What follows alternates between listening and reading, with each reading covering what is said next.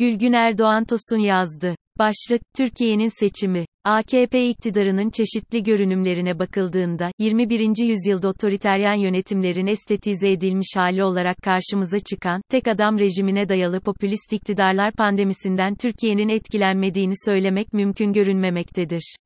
Popülist hareketlerin ve iktidarların inşa ettiği kitle politikasına yakından baktığımızda, gerçek ötesi, post-truth algılama manipülasyonlarına dayalı bir ideolojik halüsinasyon hali olarak tanımlayabiliriz.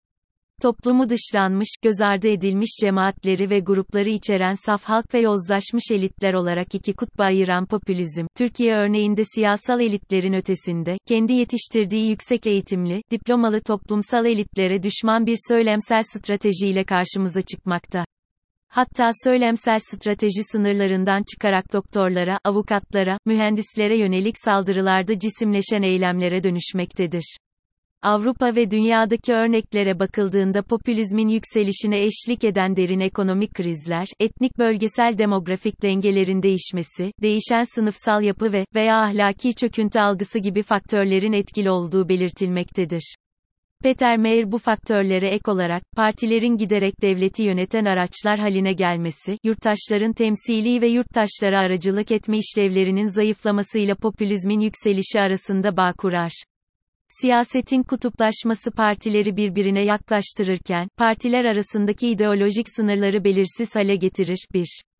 Türkiye'nin mevcut görünümünü değerlendirdiğimizde popülist iktidarın çatışmacı söylem ve stratejisi altında demokratik kurumların aşındırıldığı ve kutuplaştırılmış toplumsal siyasal yapının birbirine düşmanlaşmış, dışlayıcı yapılar oluşturulduğu söylenebilir demokrasinin temel kurumları olan siyasi partilerin, seçimlerin, parlamentonun ve yargı sisteminin aşırı güçlendirilmiş yürütme gücü karşısındaki zayıf konumunun demokrasi ile uzaktan yakından bir ilgisi bulunmamaktadır. AKP iktidarının manipüle ettiği şekilde bu kurumların varlığı tek başına demokrasinin göstergesi değildir.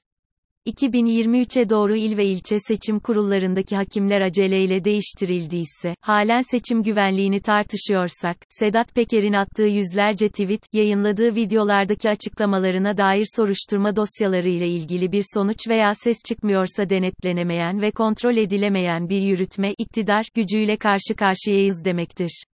2023'e giden yolda Türkiye'nin seçimi Erdoğan mı, Kılıçdaroğlu mu seçiminin ötesinde demokrasi ile otoriterlik arasında bir seçim olacaktır. Kişileri indirgemek iktidarın kendi güçlü olduğu alana muhalefeti çekme stratejisi olduğu için bu tuzağa dikkat etmek gerekir. İktidar tarafından altı benzemez olarak tanımlanan altılı masa etrafında partileri ve liderleri bir araya getiren temel argüman Türkiye'nin demokratik değerlere dayalı güçlendirilmiş parlamenter sistemle yönetilmesinin önünü açmaktır.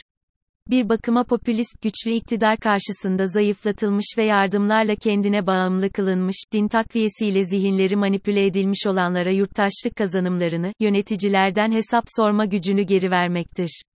Geçtiğimiz günlerde Konya'da bir konserde sahneye fırlayarak Konya uyan artık. AKP'ye oy verme diyen gencin çığlığını ideolojik halüsinasyon etkisi altındaki kitle ne kadar duydu acaba? İktidarın karşısındaki muhalefet bloğu bu halüsinasyon halini deşifre ederek ortadan kaldırmak için gerekli bütün ideolojik bagajlara sahiptir. 2023'ü Cumhuriyet'in kuruluşunun 100. yılı olması ile ilişkilendirip bunu bir rövanş veya başka bir mecraya sokmanın ne yeri ne de zamanıdır. Derin yoksulluk baskısı altında ezilen toplumsal gruplar, işsizlik ve barınma sorunları çeken gençler, mutlu gelecek hayalleri tarikatların ağır baskısı altında yok edilen çocuklar, yolda tacize uğramadan yürüme hakkı elinden alınmış kadınlar için acilen ve hemen demokrasiye ihtiyaç vardır. Altılı masadan temel beklenti, kakofoni yaratmadan güçlü bir sesle ve net mesajlarla masanın meramını ve siyaset tasavvurunu, demokrasiye geçişin ekonomik sonuçlarını halka anlatmasıdır. İktidarın altı benzemez nitelemesini fırsata çevirmenin yolu seçim sürecinde her birinin kendi ideolojik meşrebince bu anlatıyı ve yurttaşlara vaat edilenleri ortaya koyma kararlılığının gösterilmesidir.